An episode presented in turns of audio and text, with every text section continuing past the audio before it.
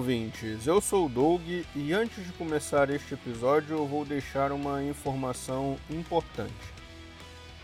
Alguns não vão gostar desse episódio ou até vão parar de ouvir antes dele terminar.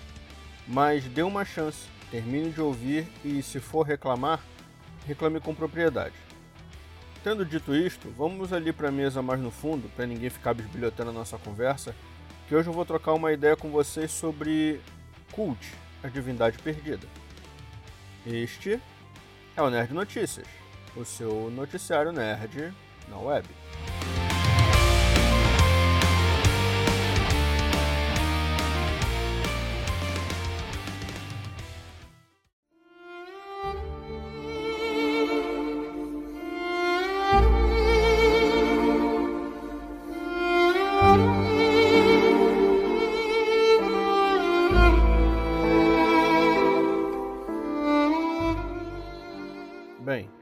Acho que algumas das maneiras de conhecer RPG são ouvindo falar sobre e pesquisando mais sobre o que você ouviu, sendo apresentado por alguém, e hoje em dia os streams de RPG também fazem bem esse trabalho, ou simplesmente esbarrando com ele e lendo e se encantando pela premissa. Eu conheci Cult por ouvir falar, mas na época eu não pesquisei. Confesso que, apesar do jogo em si não ser um dos mais novos, eu ouvi mais sobre ele quando sua quarta edição foi lançada no exterior. A comoção foi tanto pelo fato da renovação do polêmico jogo, quanto o Kickstarter ter uma edição exclusiva com imagens que não seriam impressas nas edições de venda normal, em país nenhum. Na época do financiamento eu já estava com a Nick e em nosso relacionamento o RPG sempre foi presente. Sendo assim, eu sempre me preocupei em pensar que tipos de temas eu poderia abordar com ela, tendo em vista a diversão e não a traumatização. E não, eu não pego mais leve com ela porque ela é minha noiva, até porque eu acho que o personagem pode sofrer, mas o jogador não. Em um jogo de horror pessoal, vão ser abordados temas pesados, que podem gerar gatilhos nos envolvidos e essa não é a ideia. Portanto, uma conversa antes de jogar é essencial nesses casos. Eu já estava ciente sobre o horror pessoal de Cult, mas na época o jogo não me chamou a atenção. Passaram-se alguns anos e veio o anúncio do financiamento coletivo da versão brasileira de Cult, pela Buró. E então eu fui buscar algumas informações. Infelizmente, não é possível destrinchar todo um jogo, todo um sistema, um cenário na página de financiamento coletivo a ponto de abordar todos os detalhes. Então, eu fui buscar mesas online para conhecer melhor. Não vou citar quais canais eu assisti porque não é necessário aqui nessa nossa conversa. Na maior parte das mesas que eu assisti, havia um destaque incômodo pela violência sexual. E eu comecei a me sentir incomodado com esse fato. Afinal, como eu narraria isso para minha noiva, minha sobrinha e minha sogra? Sim, minha sogra joga RPG. Na época, eu não encontrei muitas informações que me remetessem à real ideia central do jogo e me levassem a ver que aquele era na verdade só mais um ponto, porém não obrigatório, a ser explorado em mesa, mas que haviam muitos outros. Fui então buscar informações em site em inglês. Em grande parte dos artigos, o foco era sexual, violento ou não. Até que eu tive acesso às imagens exclusivas do Kickstarter e talvez esse tenha sido o meu maior erro. Não vou descrever aqui, até porque são imagens exclusivas, mas parte delas reforçam a ideia de que o jogo tinha uma tendência a ser sexualizado, de maneira violenta ou não.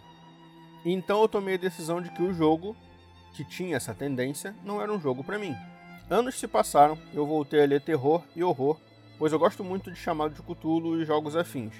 Me passou pela cabeça que outros jogos também poderiam tratar do tema, Cult, então, voltou a aparecer e basicamente foi jogado na minha cara. Então, eu decidi dar uma chance à leitura.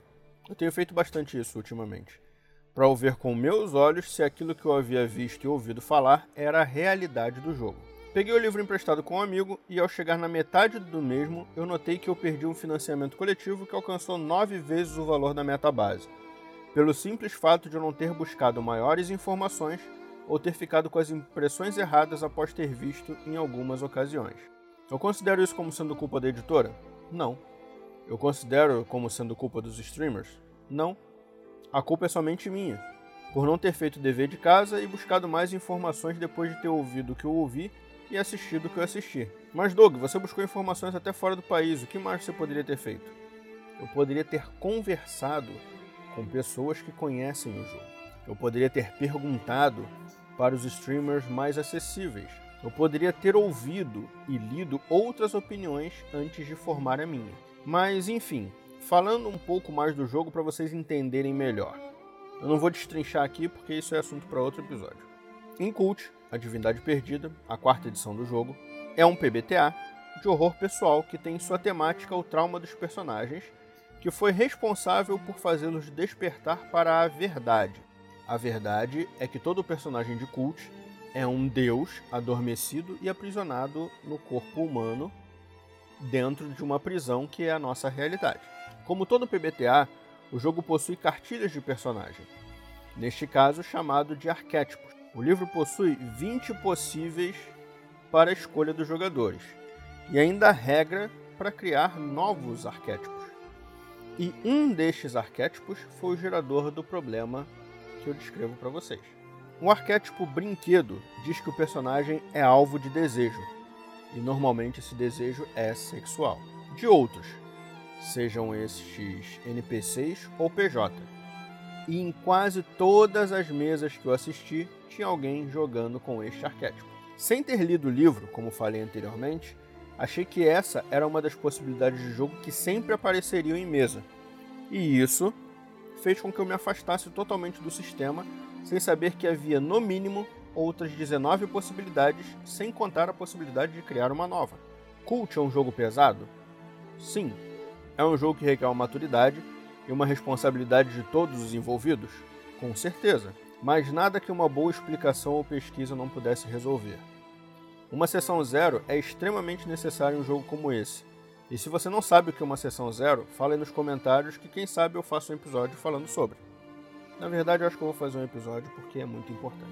O resumo da história é que, ao ficar sabendo de um jogo novo, pesquise mais meios de obter informações para conhecê-lo. Dê oportunidade a outros canais além dos seus favoritos.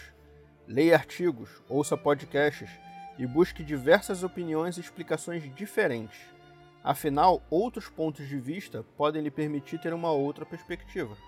Eu espero que com este meu exemplo vocês tenham ideia do que vocês vão fazer ao ficar sabendo de um jogo novo.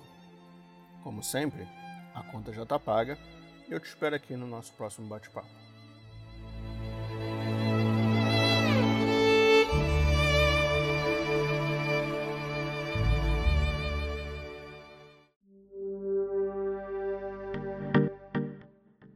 Nossa página facebook.com.br nerdnoticiasoficial. Siga-nos no Instagram, arroba nerdnoticias oficial. No Twitter, arroba nerdn oficial. E no TikTok, arroba nerdnoticias oficial. Os nossos episódios estão disponíveis no SoundCloud, Spotify, Deezer, Amazon Music e você também pode nos encontrar nos melhores agregadores de podcast. Assine o nosso feed para saber quando saem os novos episódios. Participe você também do Nerd Notícias, mandando perguntas e sugestões em nossas redes sociais. E este episódio do Nerd Notícias termina por aqui. Que a força esteja com você e, e até, até, a próxima. próxima. Este podcast foi editado por D2053, edição e design.